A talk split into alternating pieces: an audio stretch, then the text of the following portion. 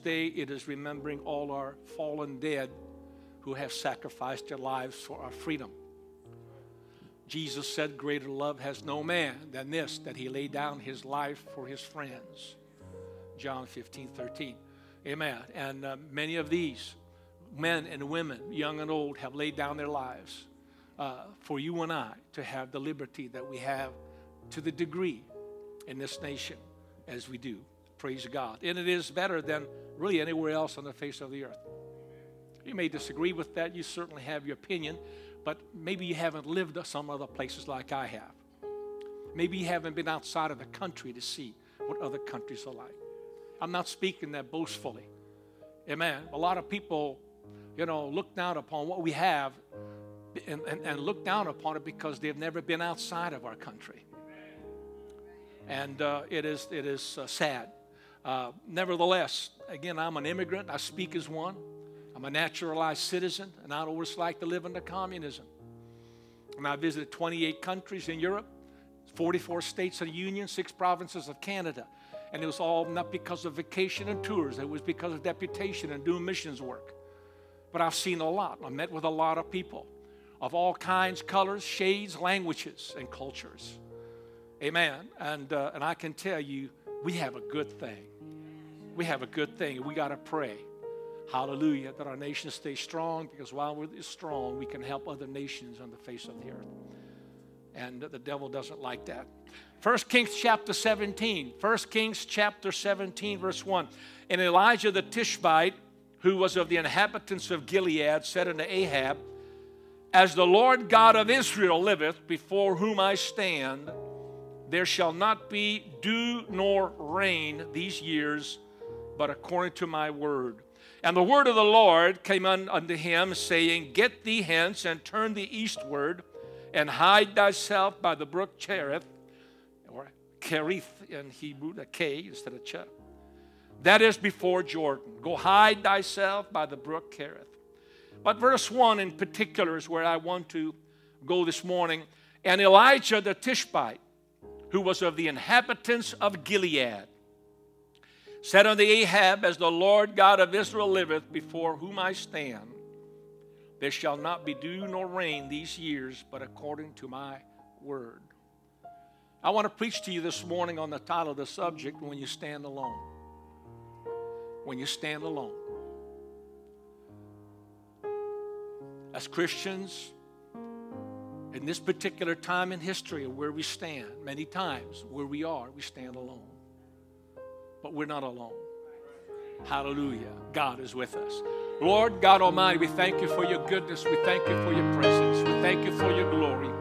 Lord, you are a great God and a good God. We thank you for it. And I pray for the next few moments, Lord, that you would anoint this preacher, anoint my lips of clay, anoint my mind, my heart, my soul, my spirit. God, I pray that you would speak to your people, touch their hearts and their minds, and let the words sink deep down in their souls. And help us, O oh Lord, with this message to stand stronger than ever before. For the hour demands it. And so do you. Lord, in Jesus' name we pray. Amen. Hallelujah. God bless you. You may be seated. Thank you. Thank you for coming and thank you for standing. Hallelujah. I'm about to embark on a series of messages, perhaps uh, on Elijah. And this is this is probably just the first installment because I have been reading a lot about Elijah, and I like to, to, to share some things with you. And I think that, that the subject of Elijah has a lot, a lot to offer for you and I, especially in the day and, and age that we live in. And uh, when you look at Elijah, he's one of the one of the most prominent men uh, in the Bible as far as characters are concerned. Uh, he definitely stood alone for righteousness, and that's one of the reasons that I want to talk about him and cover him. Uh, but he has a lot in common with Moses and with our Lord Jesus Christ. Moses, in particular, when you look at that as the Old Testament uh, saints, if you please, both were associated with fire on the mountains. Both of them were well, companions of God in Mount Sinai. Both of them went to Mount Sinai. Both of them were associated with the desert and spent many years there. Both of them wandered in the desert for a period of about 40, a number 40, the 40 years, 40 days. Both of them conducted a 40 day fast, and there's only three in the Bible that has done that a com- complete fast for 40 days. That's Moses, Elijah, and Jesus. There were powerful examples of intercessory prayer, and we have uh, references to him both not just in the Old Testament but in you as well. Jesus referred to him, James referred to him about the power of persistent prayer. Uh, both uh, were uh, chased out of uh, countries of pagan leaders. Uh, both knew God from a miraculous, uh, supernatural way in God's provisions and, and His miraculous power working through them. Both of them had, uh, had, had access to God's provision, and for, for not for themselves, but for people as well, with respect to food and with water. Um, they both had, uh, had experience in parting waters. Moses parted the Red Sea, Elijah, he parted Jordan. Hallelujah. And both of them had successors that were very closely mentored by them. Moses had Joshua, and Elijah had Elisha. And both of them died where God intervened in their burial. The Bible says that Moses didn't die. He did die, but it was God that buried him. And Elijah, well, he had a no death contract. He got out of this world on a chariot of fire and he went straight to heaven. Praise the name of the Lord. So there's a lot of uh, similarity between Moses and Elijah. And in fact, I, don't believe it's by accident that for this reason we meet with Moses and Elijah with Jesus at the Mount of Transfiguration. And, uh, and th- there's, there's a lot to be said, a lot to be considered when we talk about Elijah. And this is why I want to begin talking to you about him. But as we go into the, the life of Elijah and we go into his ministry, uh, in, in, chapter 17 of First Kings, uh, he, he just comes out of nowhere. He, the Bible doesn't give us any background about him except what we read in verse 1. But I want to give a little background, historically speaking, of of how this man made his appearance on the scene at a very crucial time in the life of Israel. You have to understand that uh, the King Solomon, who was the third king of Israel, each of them, each of the three kings ruled for 40 years. King David ruled for 40, Solomon's dad. Then before him, King Saul, 40 years. 120 years for the first three kings. That's not bad. 140 years, 40 years of rule on each. And then after Solomon, because Solomon sinned, with idolatry and marrying many foreign women whom God commanded specifically that Israel, including the king, should not do. But you know, sometimes people get into power and they think that they're above the law. Well, hallelujah. It's the truth, anyhow. And so Solomon was judged, and God said, I'm going to take the kingdom from you and I'm going to divide it, but I'm not going to do it in your lifetime. I'm going to do it in the lifetime of your son. And Rehoboam became the next king after Solomon, and the kingdom became divided under him. The northern ten tribes under uh, King Jeroboam, ordained by God also for that purpose, started a new lineage, a dynasty of kings that lasted several hundred years until their captivity into Assyria by 721 BC. And I'm talking about Solomon ruling around 1000 AD a few years after that, then his son Rehoboam taken over, and then the kingdom split. So about a thousand and twenty something around there uh, began the, the, the, the dynasty of northern Israel, the ten tribes through Rehoboam and all his lineage. About 300 years or so it lasted. Judea, the southern kingdom, uh, under, uh, excuse me, under uh, Jeroboam was the northern kingdom. I messed up on the name again. Hallelujah. Jeroboam and northern kingdom, 10 king, 10 tribes. For 300 years, the dynasty through Jeroboam. Judah became the kingdom of the south, and it began, hallelujah, with Rehoboam, the son of Solomon. Jeroboam to the north, Rehoboam to the south. Amen. And so, uh, as the decades went by, uh, it, it just became worse with respect to idolatry and the sins of the people, particularly in Israel. Judah lasted a little bit longer than Israel did because they had leadership that were aligned with God's will and word more so than Israel was. And uh, they had few leaders. You know, leadership makes all the difference in the world in the direction of a nation. The, the, the direction, the posterity, and the prosperity, and the successes and the failures has a lot to do with who is in power. And you can see it very clearly in the life of Israel, and it's reflected in the life of really most every country on the face of the earth. But six decades of history went by already by the time we come to chapter 17 of 1 Kings. In this divided kingdom, the land of Israel to the north, the northern ten tribes, beginning with Jeroboam, all the way down, one after another.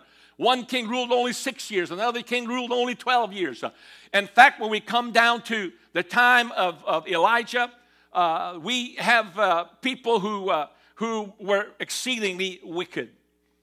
Now we have King Ahab who's in power, but before him was his dad Omri.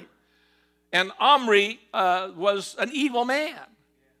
But throughout the decades, you'll see this, this, this, this, uh, uh, this repetitive uh, succession of, of murder and one murderer killing another murderer, one mass murderer killing another mass murderer, and, and, and one assassin killing another assassin, and a line of godless men succeeding one after the other, and the one coming after seemed always worse than the one before him.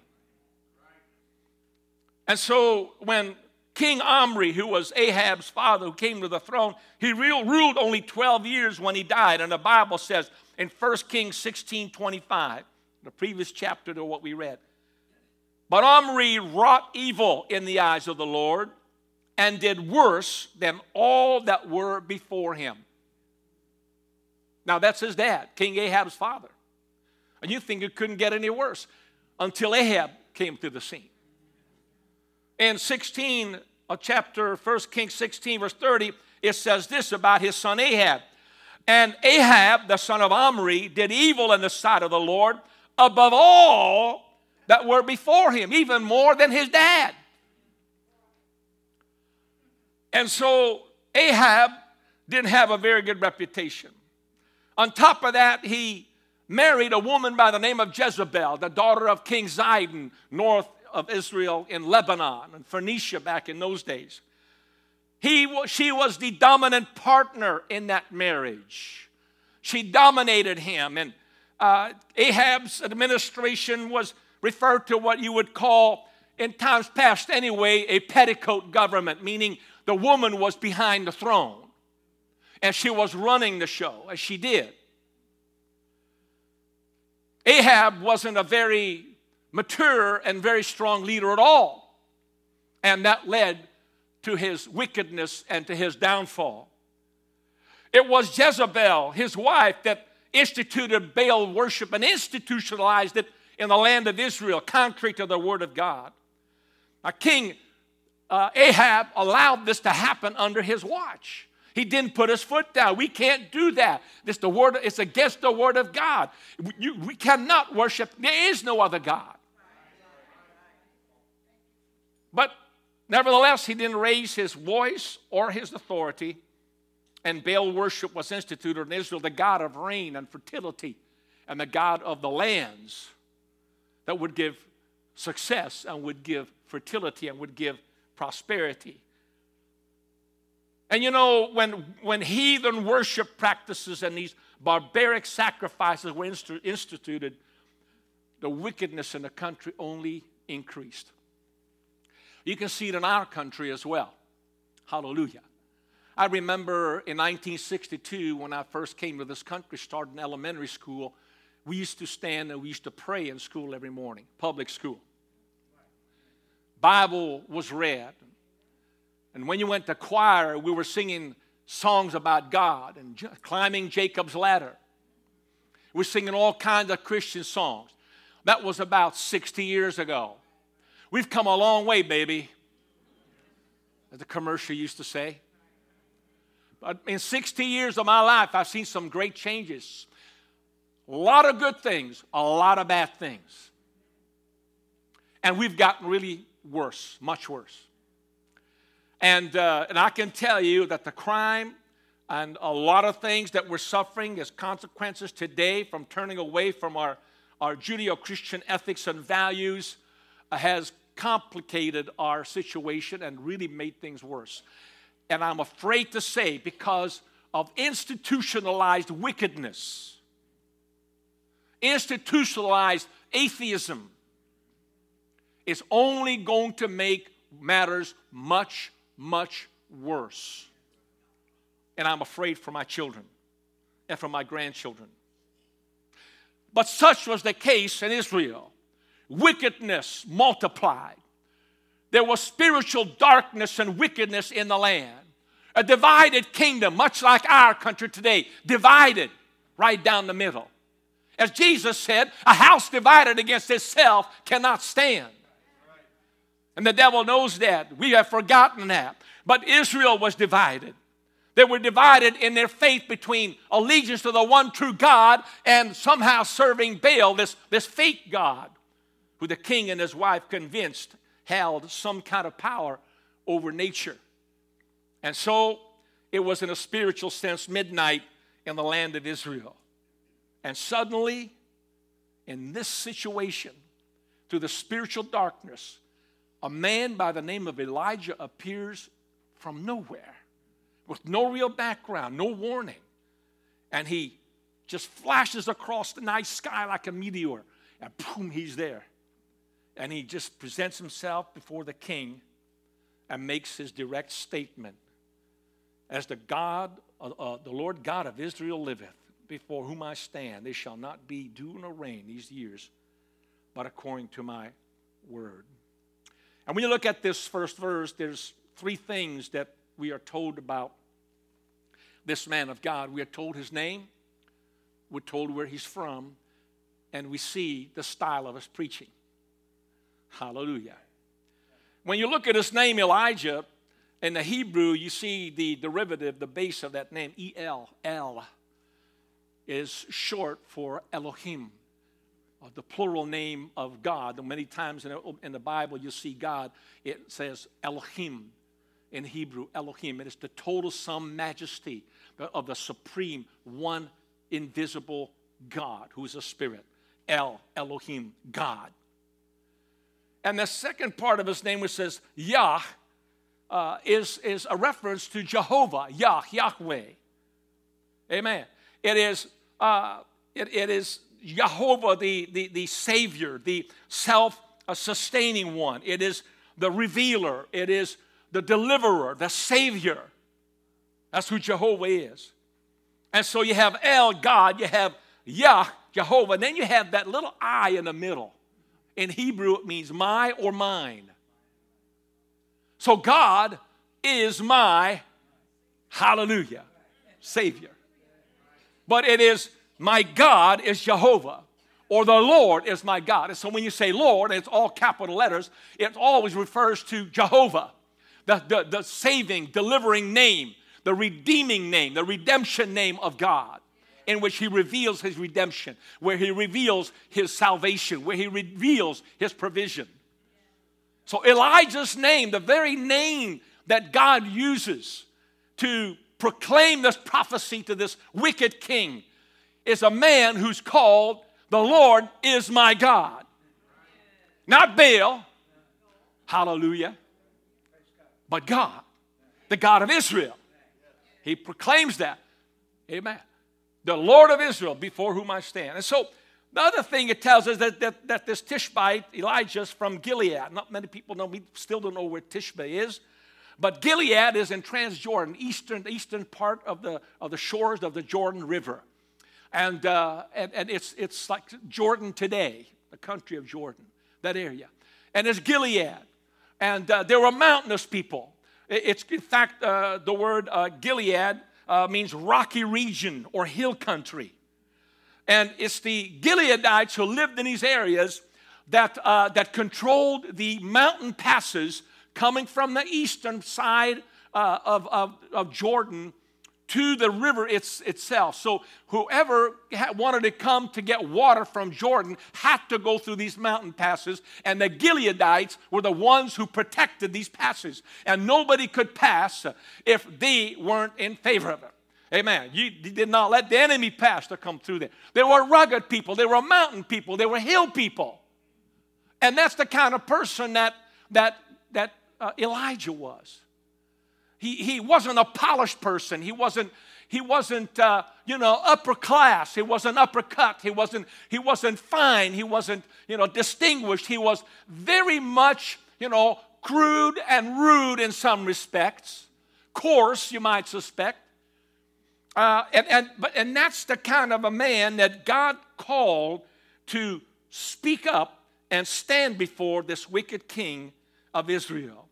And we see right away from his, his style that he was very direct. Notice this. No introduction. How you doing, King? Uh, I'm Elijah, uh, Your Majesty. Honor to the King.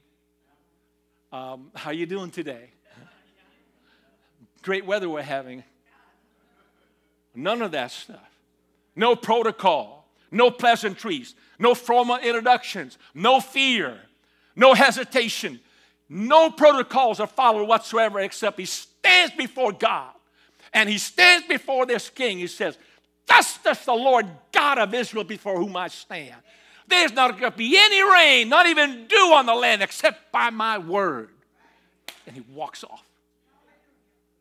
Short, direct, clear, no hesitation, no stuttering, and no stammering. And that's the kind of man that God used, hallelujah, to introduce this prophet to this wicked king. Now, he was challenging Baal right off the bat.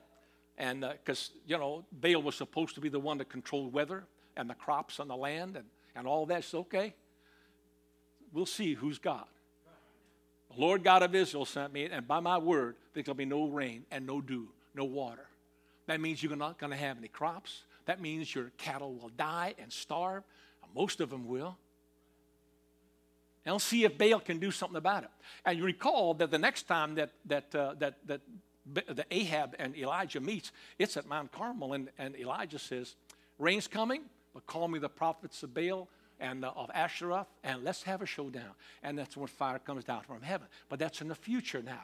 We're still here very much at the beginning. And this, and this battle, this struggle between good and evil, this, this struggle between truth and between a lie, this struggle between an idol and the one true God in the world, amen, continues. But the gauntlet was thrown down right here in first, chapter, uh, uh, first verse of chapter 17 of First Kings.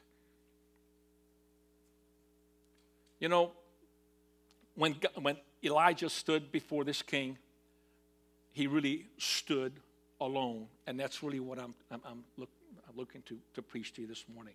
Standing alone. What happens when you stand alone? God is looking for men and women, even today, young and old, who can stand alone in a wicked generation. Ezekiel 22 30, we read from another prophet, and I searched for a man. This is God talking through the prophet. And I searched for a man among them that should make up the hedge and stand in the gap before me for the land, that I should not destroy it, but I found not. This much later on in the life of Israel and Judah, as Ezekiel is prophesying. And God says, I was looking for somebody, just one person, to stand before me and between a lost and dying world, between my people who are dying, my people who are in sin, my people who are in for darkness. And I wanted somebody to stand in front of me and plead for mercy for them. I want them to intercede for them and pray for them and ask that I would be merciful and gracious, that I would show my goodness to them indeed, who I am. But I found nobody, nobody cared about their country, nobody cared about their people, nobody cared about their children or their grandchildren. They did not intercede, and therefore I was forced to destroy it. I was forced to bring judgment upon them. Folks, we're in that same period of time spiritually. God is looking for somebody. God is searching for somebody that can stand in the gap, somebody that's willing to take this mantle upon them, this mantle of prayer and standing in the gap and, and making up the difference between a holy God and a lost and, and, and dying world.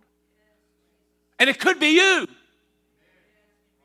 It doesn't have to be somebody special. It doesn't have to be somebody refined. It doesn't have to be somebody old or somebody too young. Amen. It doesn't have to be somebody who's educated. It doesn't have to be somebody with special skills. It just has to be somebody that's got the backbone and the courage and the will to stand before God and stand before wickedness and evil and say, That's wrong. It's not true. And that's where we are. Because one person can make all the difference in the world. God is looking for somebody to proclaim this truth.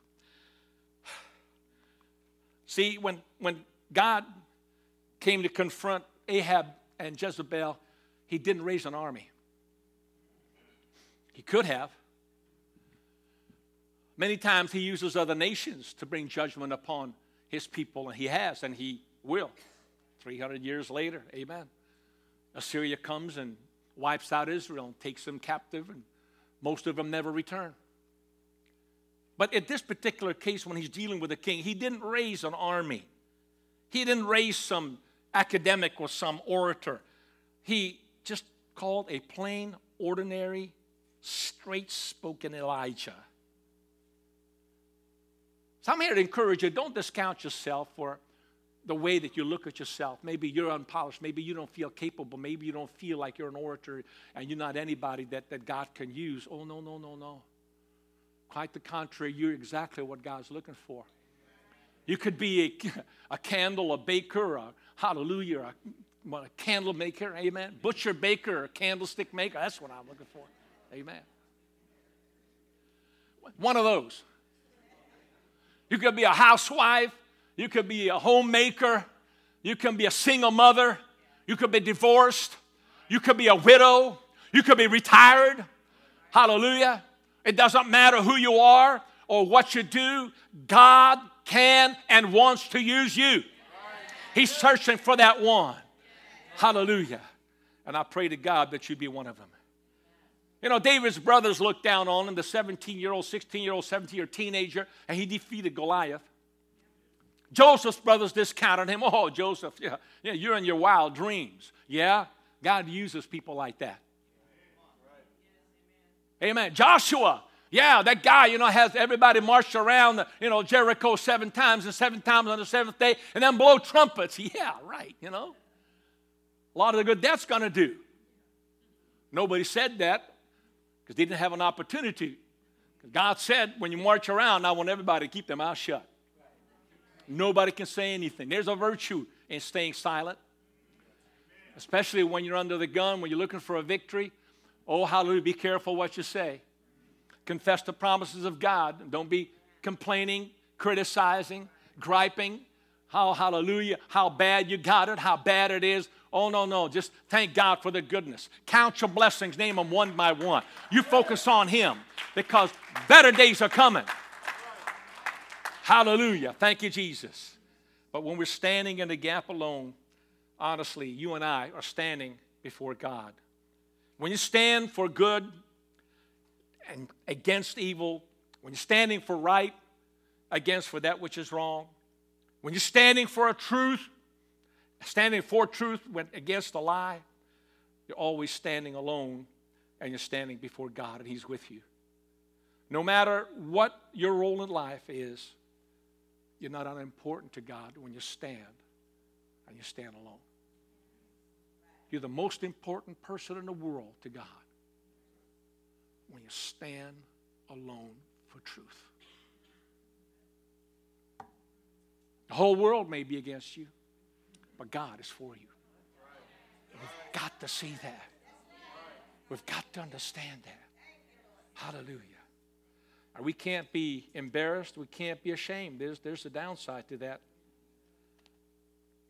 In Mark 8 38, Jesus says this Whosoever therefore shall be ashamed of me and my words in this adulterous and sinful generation, of him also shall the Son of Man be ashamed when he cometh in the glory of his Father with his holy angels. Amen. Now, I believe there's people in here that God wants to use uh, in, in ministry and the prophetics. And I will tell you that uh, Elijah, even though God called him to, utter this word, that was just phase one of his training period. There's a lot of things that Elijah had yet to go through to become that man of God who has that mantle cast upon Elisha, his protege, and then he's called up to glory through the whirlwind and the chariots of fire. Amen. In fact, we read in uh, verse 4 that after he proclaims this uh, message to uh, King Ahab, he tells, God tells him, He says, Now I want you to go and uh, I want you to hide yourself. God says that. The word of the Lord came unto him, saying, Get thee hence and turn the eastward and hide thyself by the brook Kerith, that is before Jordan. It's a tributary of the Jordan River. So he goes up a little further north and east, further up and away, and God begins to deal with him. Now, God also says, I have spoken, I commanded the ravens to bring you food morning and night, and you're going to have drink out of the water from the brook. Praise God. Hallelujah.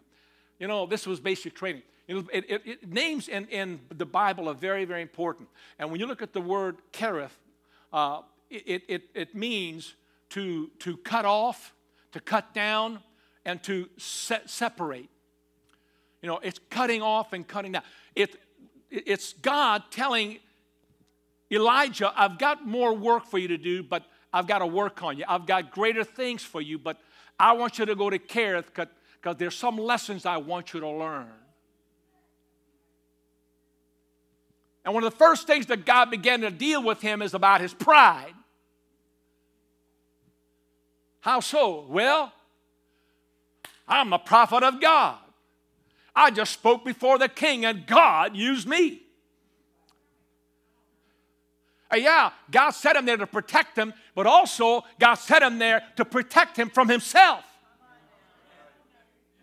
Oh, you think so? So you're such a, so a hot shot, such a big man, huh? You're going to be prophesying before the king of Israel. Such a great thing. Yes, it is. But now you know what, Elijah, I'm going to work on you because there's some things that I got to get out of you. He had this entitlement mentality. And so God put him through this, this spiritual basic training. And you know, how many's ever been in the military? Let me see your hands. Hey. Thank you. Oh, yes, my dance. Hallelujah. Praise God. Yes. This is Damani and Jonathan. Hallelujah. I was in seven years. He was in 11. I don't know, some of y'all. Amen. Praise God. Retired. When you go to basic training, one of the first things they do is they shave your head takes that pride away. And they take your clothes away, your identity, and they put on a uni, one, a uniform. So you look like everybody else. And you know what else they take away? They take away your iPhone, they take away your computer, they take away everything. You got no outside communication from the world. You have no television, you have no videos, you got no DVDs, you got no radio, you got nothing.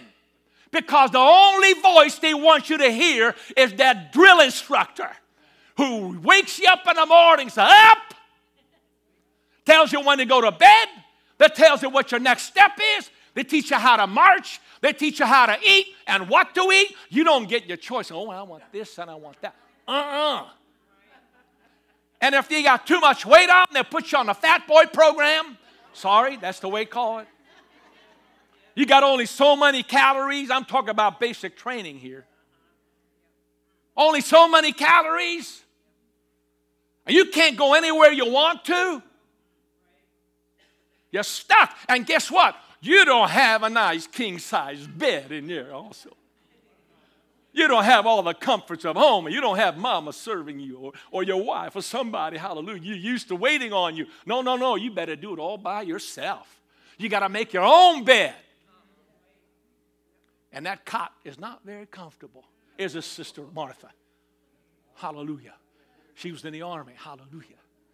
It's not comfortable. Hallelujah. And that's what God is doing to Elijah. Elijah, I want to cut you off from involvement out there. There's some stuff in you I want to get out of you. I want you to understand who you are and whose you are.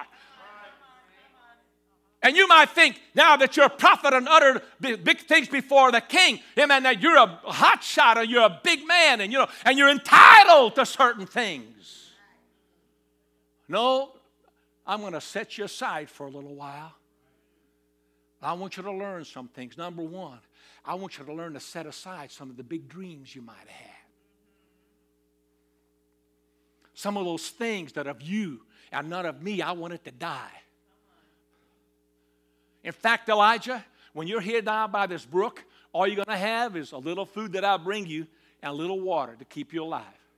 And notice, there's no shelter involved. But I'm a prophet of God. I deserve a big house. I deserve a mansion. Look at how God used me before the king of Israel. Amen. And I, I, I you know, uh, I, I think I deserve a little more than just being out here in the wilderness by myself. Nobody to applaud me, nobody to preach to. And God said, That was my turn. I'm trying to preach to you. I'm trying to still all the voices, or the outside external voices that's coming at you. I want you to hear no voice but mine because I'm going to be your drill instructor for the next year or two years. And I want you to learn some things that depend on me. And notice, Paul has something similar to say to Timothy in 1 Timothy chapter 6. Another man of God, speaking to a younger man of God. You know what he says? But godliness with contentment is great gain. For we brought nothing into this world, and it's certain we can carry nothing out. Oh, watch this. Come on, children of God.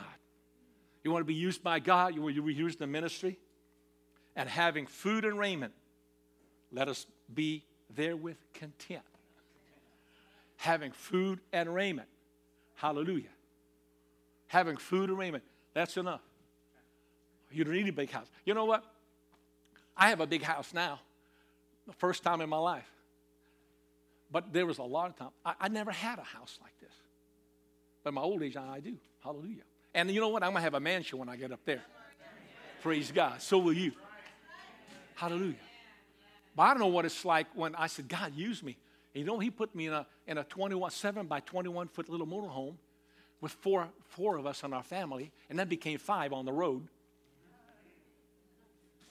Can you in a 7 by, by 20 by 21 feet? That's with motor and everything else, with, with five in your family? for about 22 months. And then the next time around, it was 27 feet.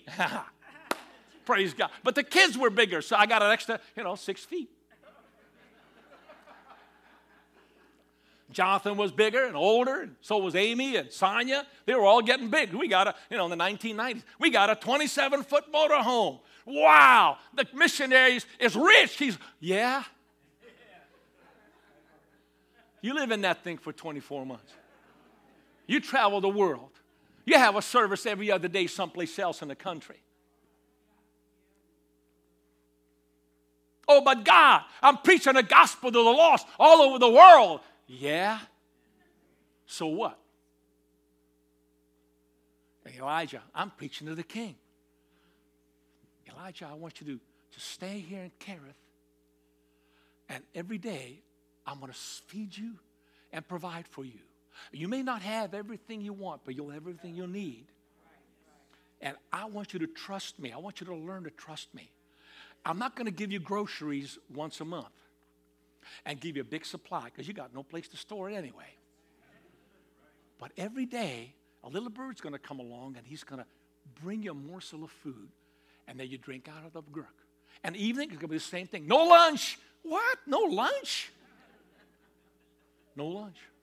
No coffee, no latte, no Starbucks. No.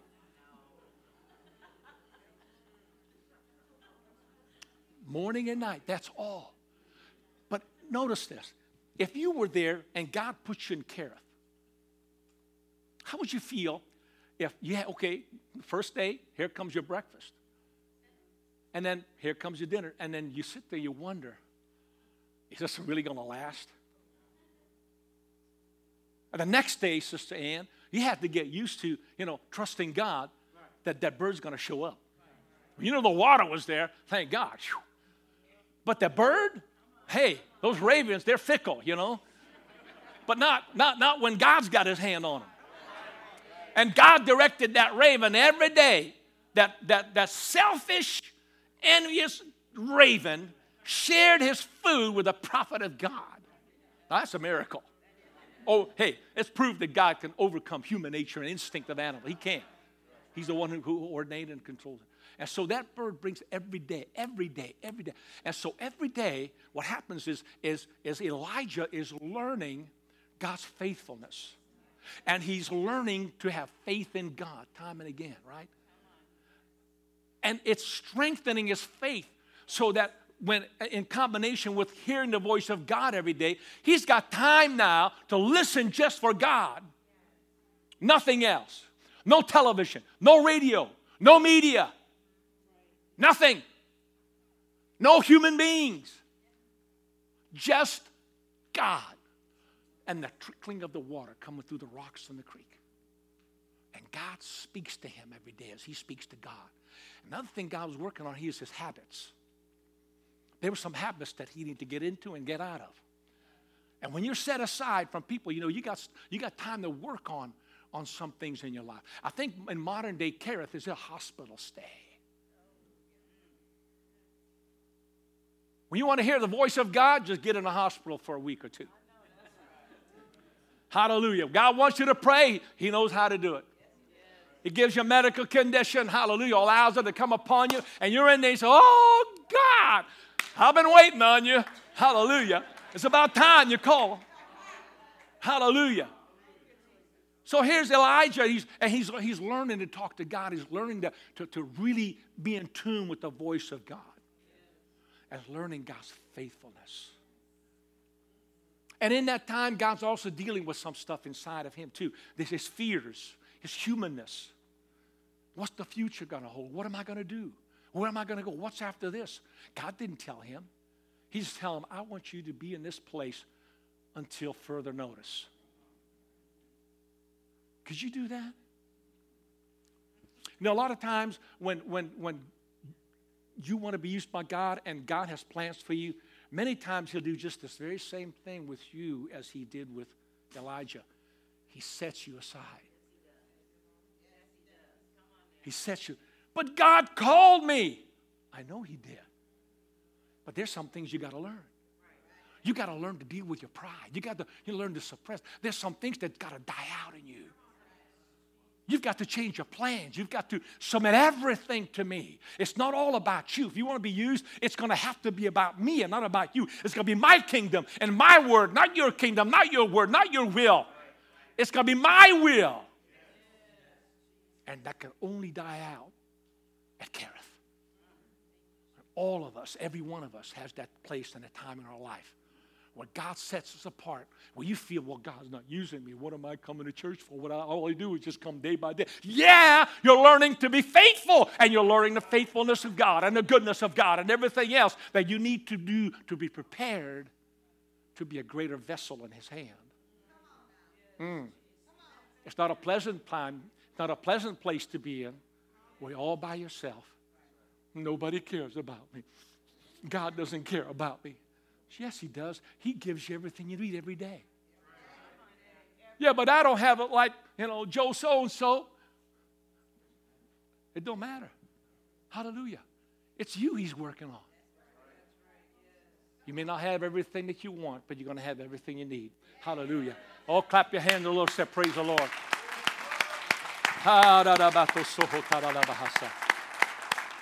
Stand with me if you will. Praise God. Hallelujah. Nobody likes to be in boot camp. Boot camp is where they carry they cut you down to size. You ever hear that? We're going to cut you down. We're going to cut you down to size, boy. You think you're somebody? You're nobody. You belong to Uncle Sam now. And Here's your uniform. Praise God. At Kerith, God deals with our resentments too. it's this entitlement. You know, surely, surely I can do better. Surely there's some other things that God wants me. Surely I could have some more enjoyment, some more pleasantries. Just wait. Which is more important to you? Is it the power of God? Is it the Word of God? Or is it things that you can't take out of this world with you? We brought nothing into this world that we won't take anything out. The only thing we'll take out is who we are, not what we have. Our character, our faith, our hope, our love. That goes with us. Our memories.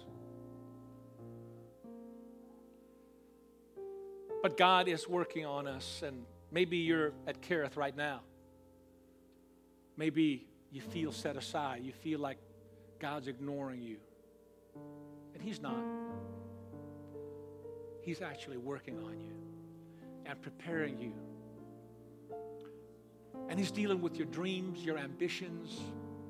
He's dealing with your habits. Hello? Everybody say habits. See, at Kerith, Elijah didn't have an excuse. Wait a minute, Lord, I don't have time to pray. I got to go fix the car here. The chariot.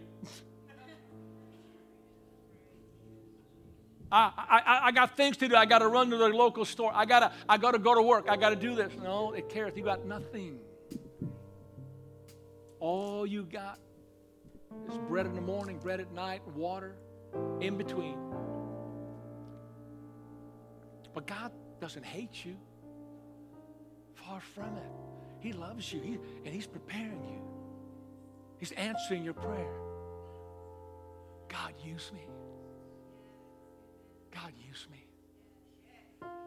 If you want to be used by God, stand in the gap. In 2022, when this country is divided, when there's more people in wickedness and in bondage of sin than ever before, God needs men and women of courage, young and old, who can stand in the gap and say what is right and what is wrong. And say that there's only one God, and his name is Jesus. I'm not talking about being obstinate. I'm talking about when there's an opportunity speak our mind, don't be silent.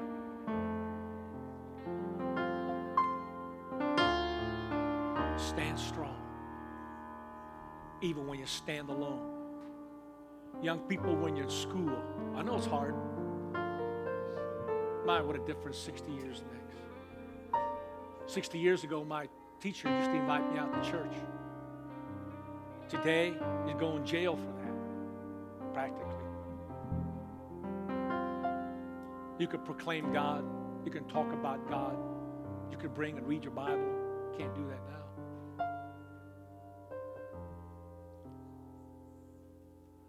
Stand. Because when you're standing alone, you're standing before God. And that's all that matters. That's all that matters. Maybe you're not strong, you're not there yet. I realize that. That's why God's going to send you to Kerith and to Zarephath. That's down the road. He's going to send you on some other assignments to build your faith, expand your ministry. But it all starts here at Kerith. Cut down the size. It's where ideas and our plans are reshaped. And the will of God begins to be formed in our lives. Close your eyes for a moment? Let's just bow your heads.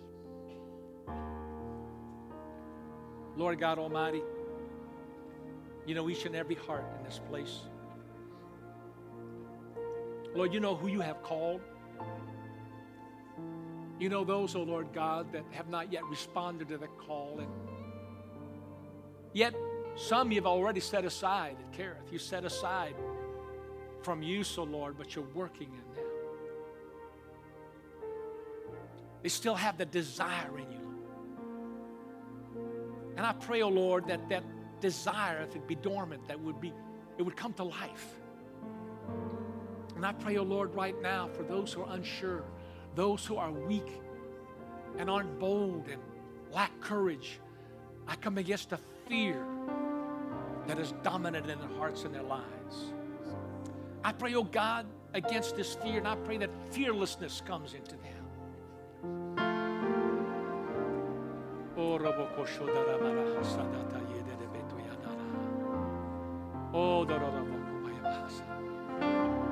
God, I pray for those that want to stand in the gap. Hallelujah. Praise God. Praise God. I want to tell you, God is searching for somebody to stand in the gap. If you're one of those, if God has called you, hallelujah, I want you to come to the front. I want you to pray. I want you to come and pray. Pray for yourself, but pray for this nation. Pray for the lost begin to practice your calling by standing in the gap, calling upon God for the lost, calling upon God for the backsliders, calling upon God for your loved ones that need Him in their lives. Oh, hallelujah. Everybody should be coming. You got to have somebody you can pray for. Isn't there somebody you can pray for? Hallelujah. Amen. Isn't there somebody that you know that you've got to intercede and pray for? Hallelujah. Is your pride getting in the way of lifting your hands and, and lifting?